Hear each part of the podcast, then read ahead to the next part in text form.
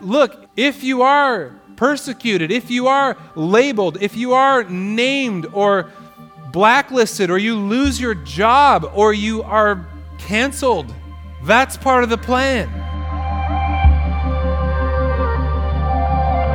Welcome to the ACC podcast.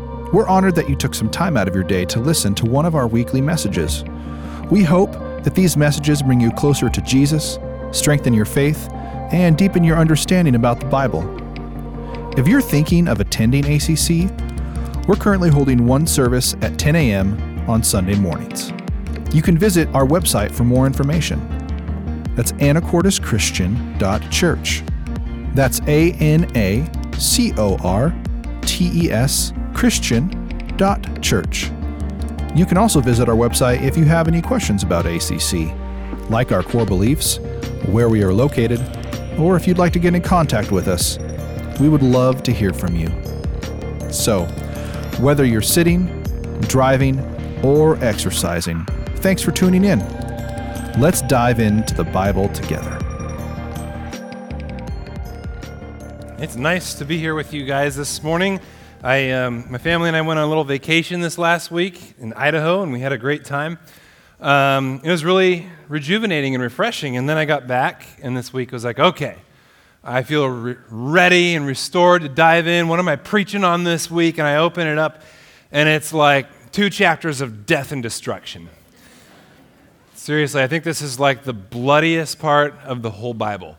Pretty sure. Um, and you know, uh, a, f- a couple weeks ago, someone came into the church and just out of the blue and said they wanted to talk to a pastor. And so I went out and chatted with this individual. And uh, the nature of the conversation was something like, and I'm not sure totally what they were getting at, but, but basically said, Well, I'll just tell you straight up, I'm not a believer in any kind of God or anything like that, but, and then he says,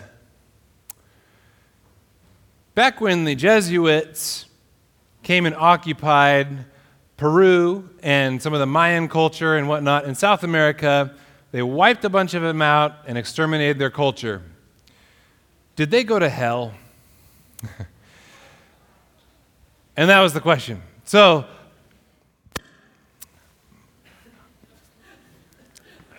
where should we start? Um, we had a pretty good conversation. Uh, but what's behind that question, I, I think, is kind of a running um, rhetoric that is pretty true. And, and that is that religion um, is assumed today to be the root of all kinds of evil. Okay, so, you know, John Lennon, no religion too. Imagine all the people, you know, living life in peace and so on. If we could just get rid of religion, then we wouldn't have anyone telling each other how they should live, and you wouldn't have these ideologies, and you get rid of most of the world's problems and bloodshed and so on. Now, before we react negatively to that, there is a lot of truth to that. Because if you think about it, if you believe that you have the truth, and then that belief enables you to look across the lines and say, they don't have the truth, it's easy to then take the assumption that there is something better about me than about that person over there. And if I can say that there's something better about me than that person over there, then it becomes easier for me to assume things about that person or to label that person, to judge that person, which then gives way to being able to dehumanize that person. And if I can dehumanize that person, if I can say, all those people on that side of the political aisle, or all those people, um, you know, who are savages in this country, or whatever, if we can label them if we can, if we can dehumanize them into a, a term, you know, that's less than human, we find the means to treat them as less than human. We begin, that opens the door to violence and bloodshed and so on. And so, the fear, especially when looking at a chapter or two chapters like this in Joshua, is um, there's this revulsion to religious fundamentalism. And we don't like that idea of fundamentalism um, because it's bad. Or, as Kathy Keller put it, well, that depends on your fundamental. what is the fundamental that defines your fundamentalism? And I'm going to park that right there for a bit. We're going to come back to it as we look at these two chapters um, because we're going to look at a section of the story that speeds up all of a sudden. It just races through the conquest of Canaan. We've been going through that part of Joshua. We've walked through Jericho. We've walked through their failure and then their success in the Battle of Ai, and then the episode with the Gibeonites and what happened last week. Mark got us into chapter 10 as the southern nations rallied against the Gibeonites. And all these stories are, are moving sort of methodically through at, at a good pace that's like paying attention to details. And then all of a sudden, everything speeds up. And all of a sudden, they're just jumping from one city to the next, one king to the next, and, you know, capturing, putting to the sword, striking them dead, utterly destroying. You know, they take the plunder for themselves, move to the next one, same thing again and again until they get to the end of chapter 7 or 11. And um, that's the end. The conquest is over. And so let me just give it as an overview of what actually happens. As Mark started off, us off last week, um, after Ai, the neighbors, the Gibeonites, defected from the rest of the nations and joined with Joshua in Israel. There was some trouble that went along with that, but that's the baseline of the story. In response, a coalition of five kings representing the southern cities of Canaan respond in fear by rallying together to attack the Gibeonites. And if you remember, Mark's approach last week was to contrast the response of the Gibeonites versus those other kings. And he said there are two responses to the fear of the Lord or the revelation of who God is. One is to harden against him, or to what? Does anyone remember what it was? To endure in yielding to God. Yielding to God sounds like a passive event. But what he showed is that it actually takes continual, ongoing endurance. And that's what we're going to see in this section is persistent, ongoing obedience. They're like walking in lockstep with God. So the Gibeonites, they call for help. Save us from the kings of the Amorites who dwell in the hill country. Joshua marches through the night, ascending up to surprise attack the kings and their armies. Uh, there's a lot of details at this point that we might come back to a bit, but the kings and their armies are defeated, and that leaves the cities that they belong to in the south open and exposed. So, one by one, systematically, Joshua and the Israelites go from city to city, capturing it, um, destroying, defeating anyone who resists, and laying siege to it. Death and destruction, bloodshed, taking it all. Um, next, the kings in the north do the same thing. It's like a repeat episode, except they rally together a great army, a horde, it says, as numerous as the sand on the seashore. And that's interesting because that's language that's borrowed from what God told to Abraham that your people will be as numerous as the sand on the seashore, right? And so they rally together this great army to attack Israel, but in a similar fashion. Israel surprises them. God gives them a spirit of panic. They flee. God delivers them over to their hands. He defeats their armies and their kings, leaving the northern cities open, and Israel goes and wipes up, mops up the cities to the north. And that's the story. And so, as I'm looking at it this week, I'm going, okay, what's the message here? What's the message? And what we're going to see is that the story depends on your mindset when you're reading it. I think we get sidetracked by the, the things that are hot buttons in our culture, our present time conquest, death, and so on. And we look at it as, as a historical account. The point is to just tell us what they did. What else is there? But as you look at the patterns that are set up in these two chapters, chapter 10 and 11, you recognize that the author is trying to show us something. He's trying to show us what it means to walk in total obedience to God. And that is what struck me this week because I found myself convicted. I found myself convicted. And so, what we're going to find in this, and I'm going to read the summary of these two chapters, And in this summary, we'll find most of the key themes that keep repeating themselves. And what this is about is that what it, this is what it looks like to follow God in obedience. So we're going to see the totality of obedience. We'll see the substance of obedience. We'll see the means of victory. And we'll see a glimpse into the true enemy. Okay? The totality of obedience, the substance of obedience, the means of victory, and the true enemy. So, let's read uh, chapter 11, verse 15 and following. Just as the Lord had commanded Moses, his servant, so Moses commanded Joshua, and so Joshua did. He left nothing undone of all that the Lord had commanded Moses. So Joshua took all that land.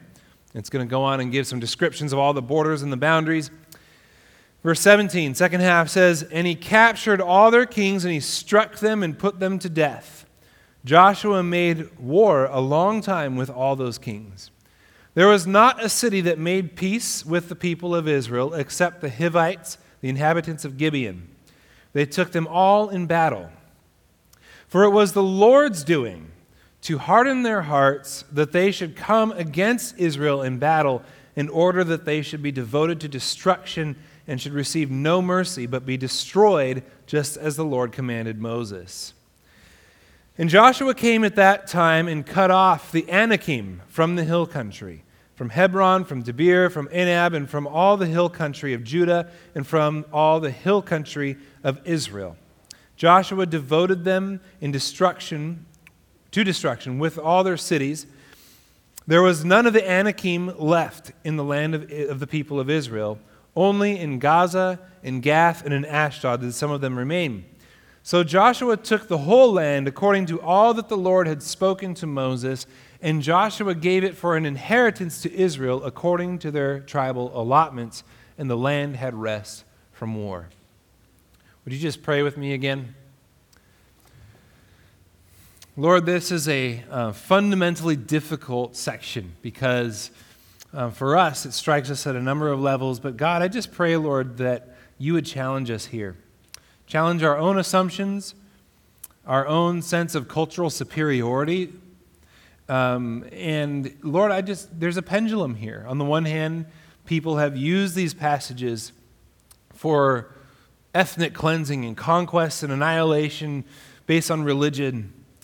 On the other hand, the other pendulum, people take this part of the Bible and they write it off and they say, this is the part that doesn't belong because it doesn't match up to who Jesus is or who God is.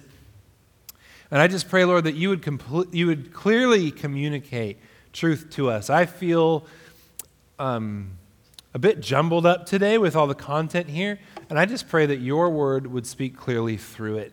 So I, I need you, God. I need you to speak to us today. It's in Jesus' name I pray. Amen. So, total obedience. What does that look like? And what you have here is this rapid succession of the Israelites, and it's like they are now in the zone. Okay, they've, they've learned some things. They've gone through Jericho. They were tested at Jericho. I want to give you this whole land, but don't take any of the plunder here for yourselves. It's, it's mine. And of course, one Israelite and his family disobey that. They learn from their mistake. They go arrogantly into battle. They don't consult the Lord. They decide on their own strategy. They're defeated. They come back. They humble themselves. They fix the problem. They repent. And then they have victory. Then the Gibeonites happen. They're not ready for that. There's a deception. But they tr- it reveals a few things about the Israelites. They're still not fully trusting in God. They trust what their eyes see. They don't consult the Lord. That leads to some division and disunity. But now, by the time we get through chapter 11, we see passages that say things like, There was not a word uttered against Joshua. They're, they're going in full on unity. And they're working in lockstep obedience, trust in God. You know, if you've been paying attention to the Olympics, uh, Simone Biles was the gymnast who everyone called the GOAT, right? The greatest of all time. And there's a lot of pressure to wear that mantle on you as you go into an event. And true to form, she, she wasn't in her game. Things weren't working out, and she dropped out.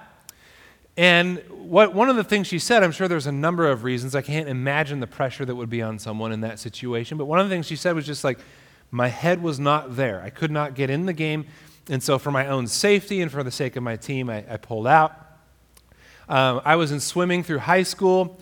Um, that was the last time my hair was actually this short. Um, and I, I, remember that feeling. There are times when you're just locked in, you're in the zone, you're on the blocks, the thing goes off, your muscles react, you go, you feel your body, it feels right in the water, you're moving, you're streamlined, everything's right. And there's other times where you're like, you feel odd, you feel different, you feel floppy, you just feel weary or tired, and, and things, the whole swim is like a struggle. You just don't feel right. Your head's not in the game.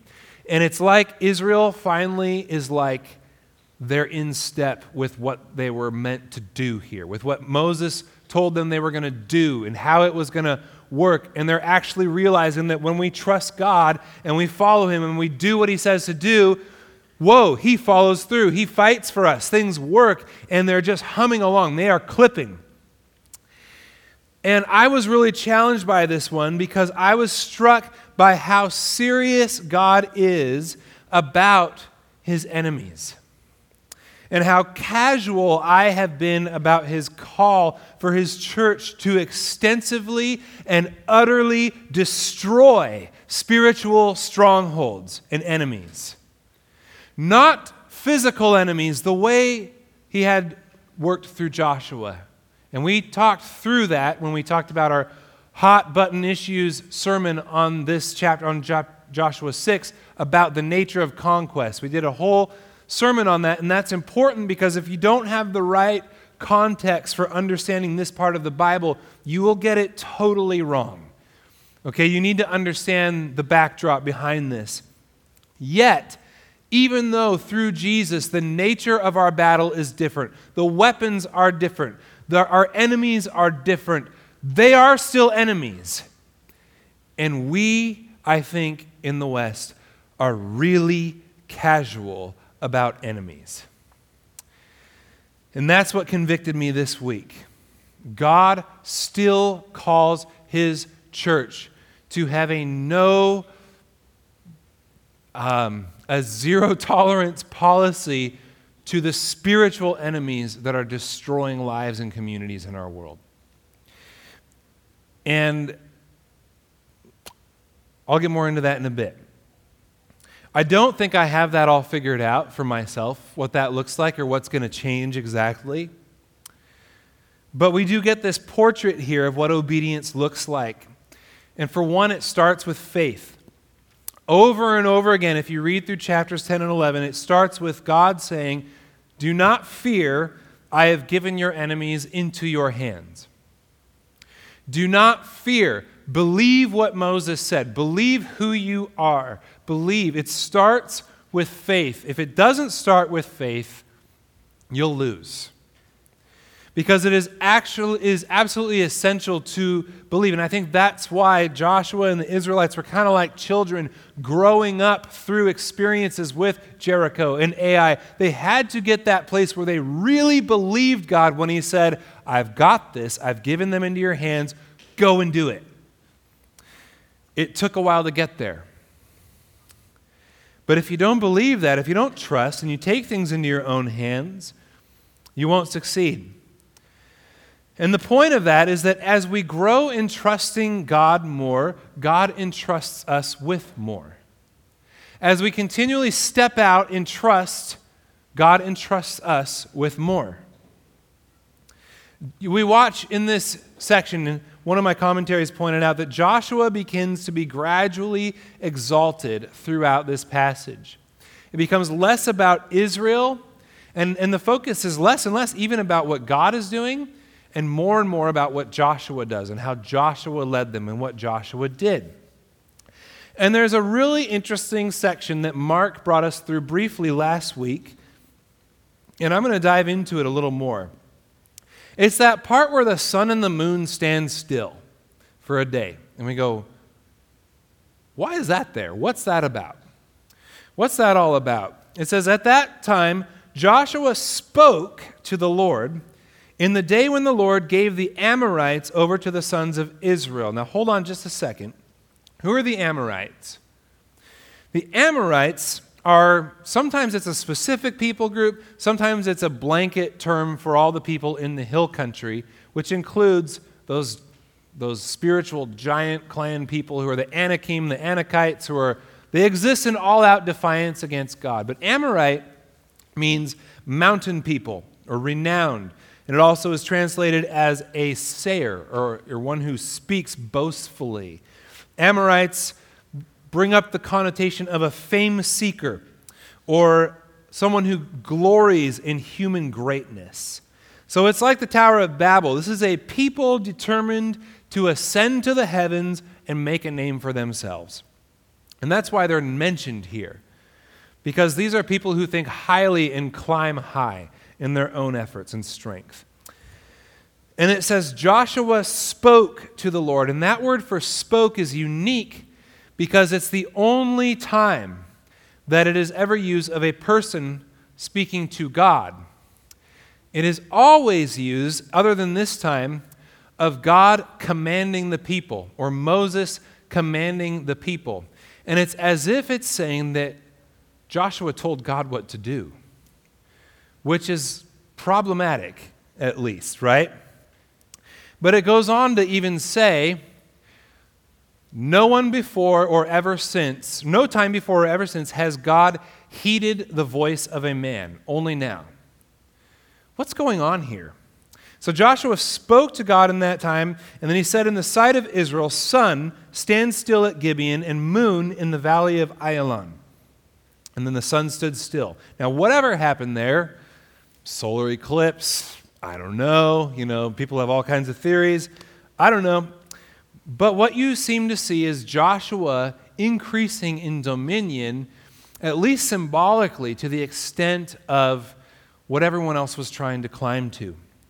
Deuteronomy 4:19 Moses says, "Beware not to lift your eyes to heaven and see the sun and the moon and the stars." And then he correlates that with all the host of heaven, spiritual beings, other gods. And be drawn away and worship them and serve them, those which the Lord your God has allotted to all the nations, all the peoples under the heavens. So, the picture, at least, I don't know all that's going on here, but it seems like what's happening is God is granting Joshua a level of authority as he walks in step in obedience with God. He increases in dominion to the point where he's even given a measure of control or dominion over the sun and the moon. Like they serve him instead of Israel falling into temptation and serving them like their neighbors do. As opposed to the Anakites or the Amorites who climb up the mountains trying to ascend to this godlike status, but instead are being brought low, right? So, this is what you see. There's like a role reversal. God seems to be doing the fighting, throwing hailstones all on the enemies, while Joshua takes the helm with the sun and the moon. God exalts obedient servants and he demolishes the self exalted. God exalts obedient servants and he demolishes the self exalted. And now I want to make a note here. I think it's wrong to assume that if you obey God, He's going to give you some godlike status and you can start controlling the stars. Okay? I don't think that's the message here. But Watchman Nee wrote um, a commentary on the book of Ephesians, and it's called Sit, Walk, Stand.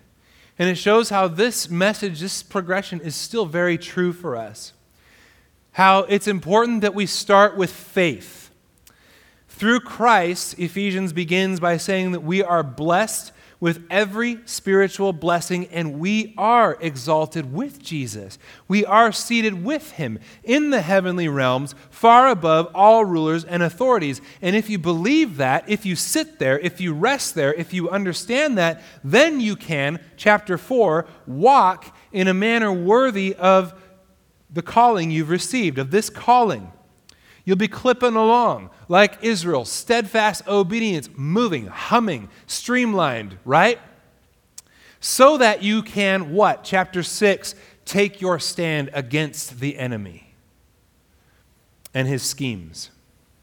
In summary, as people grow in service and obedience to God, God increases their dominion. So that was one total obedience and what it looks like. Two, we looked at the substance. We're talking about the substance of obedience. And part of the substance of obedience, what does obedience look like? It looks like warfare. Okay, I mean, there's lots of ways that we can say we're obeying the Lord. There's a lot of things that are that Jesus says in the sermon, sermon on the Mount that are obedience to God. But one of the things obedience means is warfare. Okay, he captured all their kings. He struck them with the sword. He put them to death. They took all their cities in battle. It's the Lord who threw the southern kings into a panic before Israel. It's the Lord that gave the northern kings into the hand of Israel, but it's Israel who struck them with a great blow. Again and again, Joshua captures, strikes, devotes to destruction, leaves none remaining, although we do know that they're using a hyperbole language there because there were some remaining. And that is admittedly disturbing for us to read that and to think about that. And yet, as I found myself trying to discern the meaning, what struck me was that the reason for all that repetition is to show the tenacity and the zeal of Joshua and Israel in their obedience to God, and to show that obedience results in the destruction of God's enemies, and we are not called to anything less today. So, is that still the case today? Is that true? Today we talk about spiritual warfare. The enemy is different, our weapons are different, but is the call to do battle against the enemy diminished at all? And as I think about individually, in our own hearts, how much are we okay with now? With what we're looking at on the internet, what we get dragged into, how that affects our families, what's going on in our own hearts, who, who really is in control of my time, in my heart, in our homes, in our marriages, in our communities, in our workplaces, or in our nations. How much are we afraid to speak truth? How much are we afraid to say no to the enemy's influence in our own lives, but also in the effects that we see around us? whether that is on views on sexuality or money or politics or power or, or just, again, like our own individual hearts. How much are we okay with not speaking, not taking a stand? I, I was just noticing, my wife um, was watching the, um, a panel discussion between the local candidates for mayor and school board and city council. I don't know if it was city council, a few of them. And it was, there was a lot of super controversial, direct questions. And what really struck me was how much most of the candidates, there were some good answers, but there was a lot of tiptoeing around the issues. There was a lot of hesitancy to just say, actually, I think this is wrong and this is right and this is what we should be doing. Because people are so afraid of not getting the votes, but not only that, of being canceled or of, of you know, being labeled as something that they're not, and already that's going on. And I think all of us are afraid that if we say something or if we act according to what we believe and we don't just go along with the culture or whatever is tempting us, we'll be labeled as something that we're not. We'll be canceled. We'll be lambasted. Guess what? Yes, Yes, you will. And that was freeing for me this week to think through that. Oh, you don't want to say this or that because it's, it scares people or they'll misrepresent or misinterpret or say that you're a bigot or a homophobe or whatever they want to say. You know what? That's okay. That's going to happen. And it's okay. It's okay. But that doesn't mean that you go all out and bash people over the heads with a kind of religious fundamentalism either. And that's where it's tricky. What's the balance? But the substance of, the obedient, of obedience is all out warfare. It is not sitting back and waiting for it to come to you. Three, the means of obedience. Yahweh fights for his people. And listen to this it says, It was the Lord's doing. It was the Lord's doing to do what? To harden their hearts. What does that mean? Well, if you investigate that term further, it means that over 400 years of allowing the Amorites to be given over to their own sin and iniquity, it gave them time to be resolute and steadfast in their own ideologies so that they should come out against Israel in battle, so that they would expose themselves, in order that they should be devoted to destruction and should receive no mercy but be destroyed, just as the Lord commanded Moses. God fights for the people. He throws the hailstones sometimes. Other times, Israel strikes with the sword. But it says the Lord fought for his people. We are not alone. But notice what it says He did this so that they would attack his people. Like, he did this so they would be attacked, so they would be drawn out, so they would be exposing themselves so they could be destroyed. That means, like, like, like look, if you are persecuted, if you are labeled, if you are named or blacklisted, or you lose your job, or you are canceled, that's part of the plan. That's what he does. He draws out the enemy to attack you so that they will be exposed and destroyed. That's not very comfortable for us. How much are we willing to put up with that?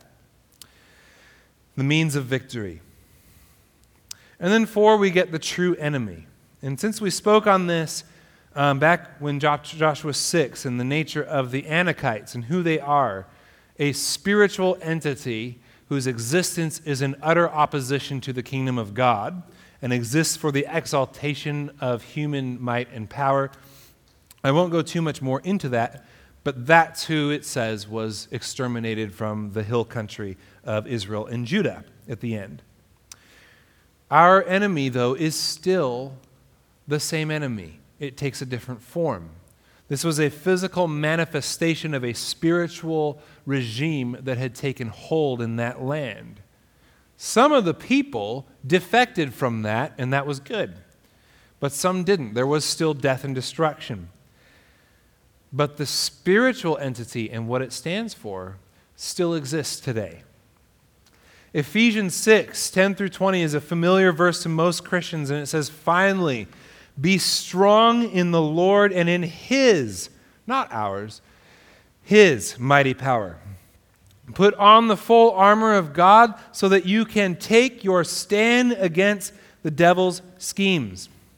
For our struggle is not against flesh and blood but against the rulers, against the authorities, against the powers of this dark world, and against the spiritual forces of evil in the heavenly realms.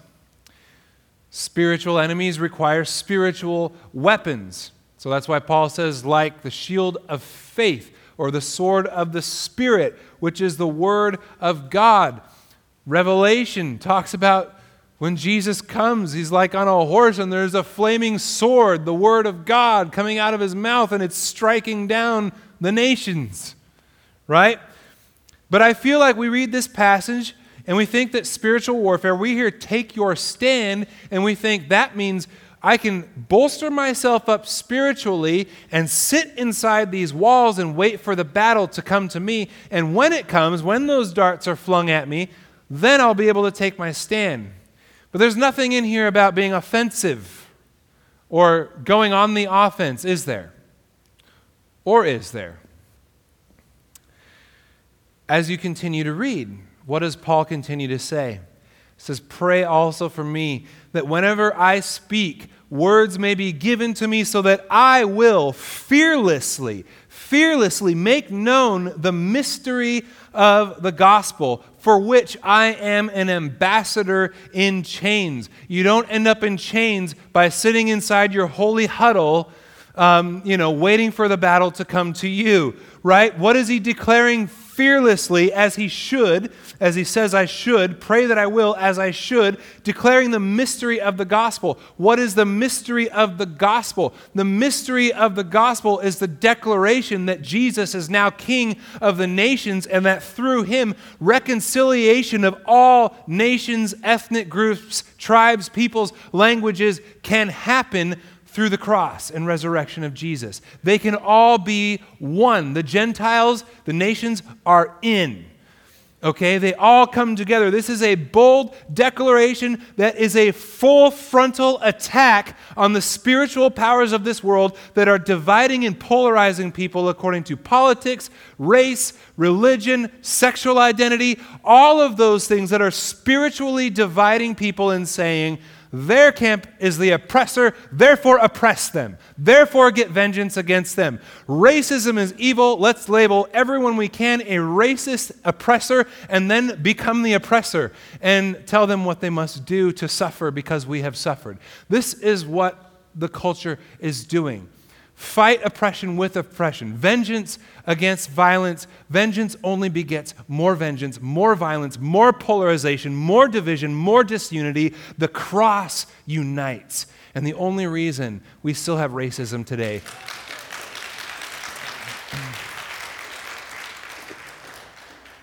the only reason we still see racism today or other polarities is because we don't believe it is because we don't believe in the power that actually destroys barriers of hostility, as Paul put it. So, this is a full frontal attack.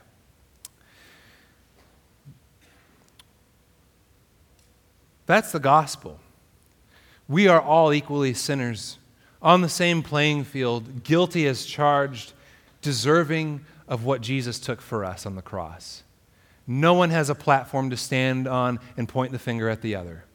Yet, we are all equally more valuable than we can possibly imagine in God's sight, which is displayed by what Jesus did for us.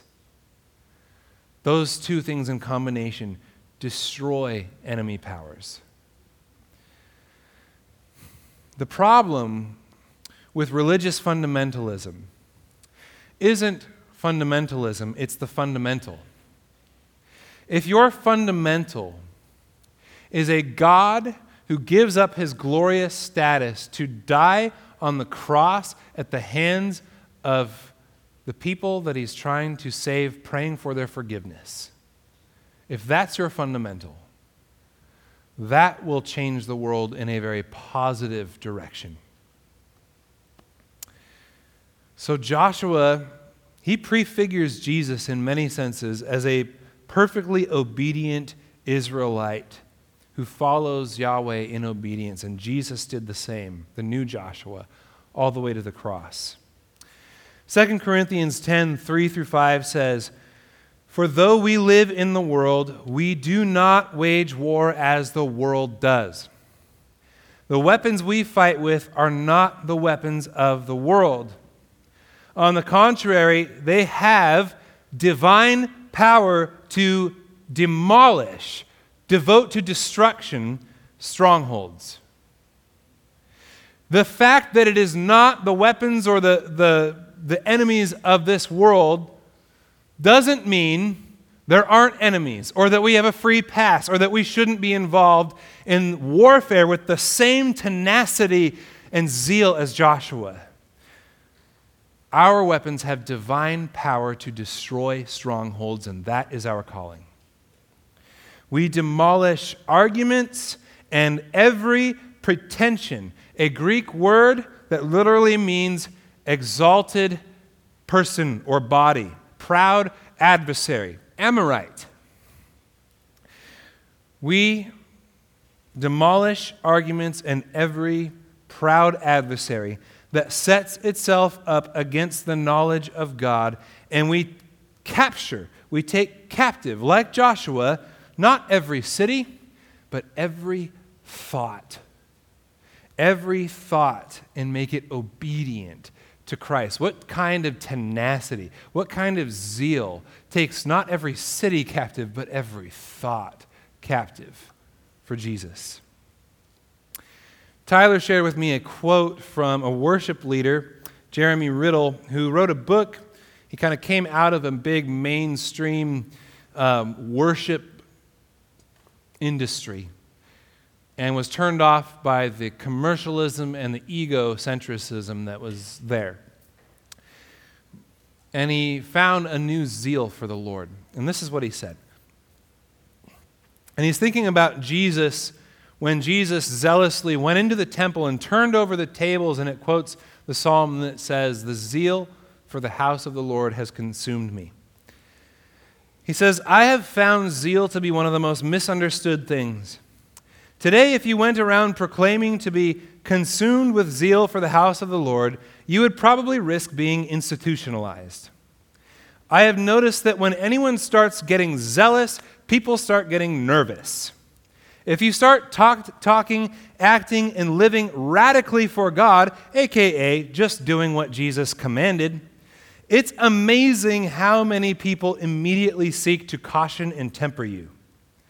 Funny though, no one seems to warn you about the cost of living apathetically or in half hearted obedience to his commands. This is unspeakably more costly. The cost of apathy, though comfortable now, is unspeakably more detrimental and costly than being canceled or labeled or looked at weirdly because of radical obedience. In Joshua 10 and 11, Joshua and Israel finally grow in their faith enough that they are firing on all cylinders. They have found their stride, stepping into God's word, his promises, and his guarantees. And it wouldn't last. But with God's help, they systematically demolished the dark strongholds that held the promised land. Have we met our stride? Do we trust? Or are we like that swimmer, that athlete, sort of flopping through the waters and just like, I'm not getting it? Do we fear him who is in the world as one who is greater than he who is in us? The key takeaways that I take from these chapters one, obedience to God without trusting what He says and who He says we are can never accomplish the intended goal. In other words, obedience without faith doesn't work. But faith without action, obedience, is not faith. Saved by faith, we say. Faith as a mere acquiescence to a set of beliefs is not faith, because as we talked about in our series on the gospel, the word for faith is actually translated as allegiance allegiance to the true king. Obedience without faith can never work. Faith without obedience is not faith. God exalts obedient servants and he demolishes the self exalted. Finally, what does obedience look like? Many things, but it includes capturing, striking, destroying enemy strongholds and powers in this world. God will use your obedience to draw out his enemies against you. You will be attacked in order to destroy them. So count the cost. Which is more costly? And what does that even look like? I believe it's true that spiritual apathy is more costly than radical obedience. And I have found myself to be far too complacent. Sick and tired of all the politics and the bashing and the polarizing, and I like to I turn it off. And I think that's good. We should turn a lot of things off because it leads us down the wrong paths. But what I want to do, I want to go back to my hometown in Alaska and just get out on a boat on the water and disappear on some island I just, I seriously daydream about that. And I was so looking forward to a vacation to just get away from everything and not have to think about the world or whatever, you know. Or even my own issues, my own struggles, or, you know, the hangups with my parenting or my marriage. It's so much easier to say, like, can't we just relax? Can't we just seek our own little kingdom in our corner and just live how we will and be comfortable there?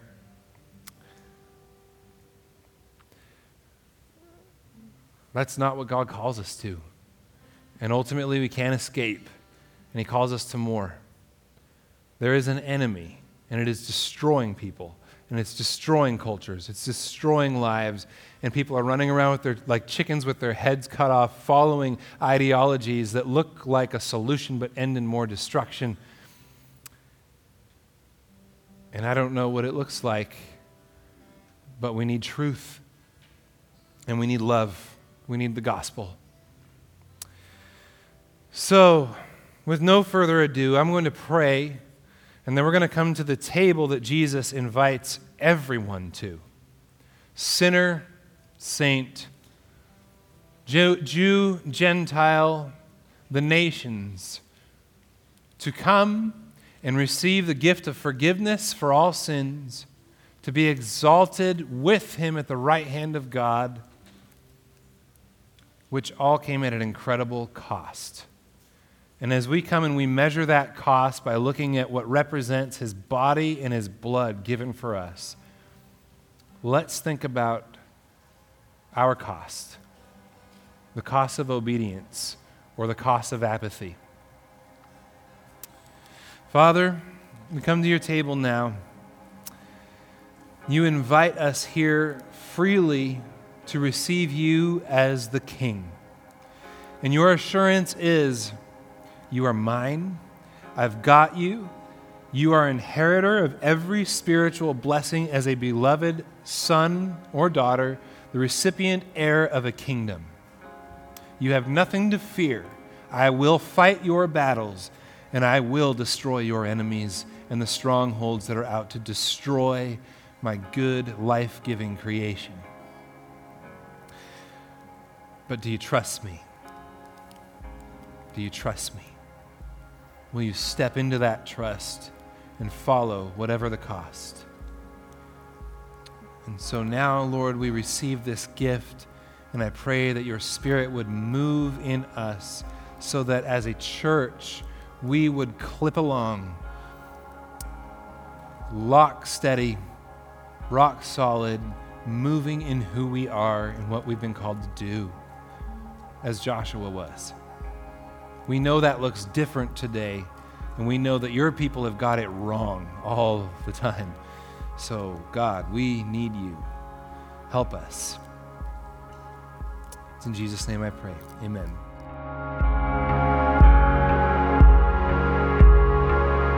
We want to thank you again for joining us today and let you know that we love you and Jesus loves you.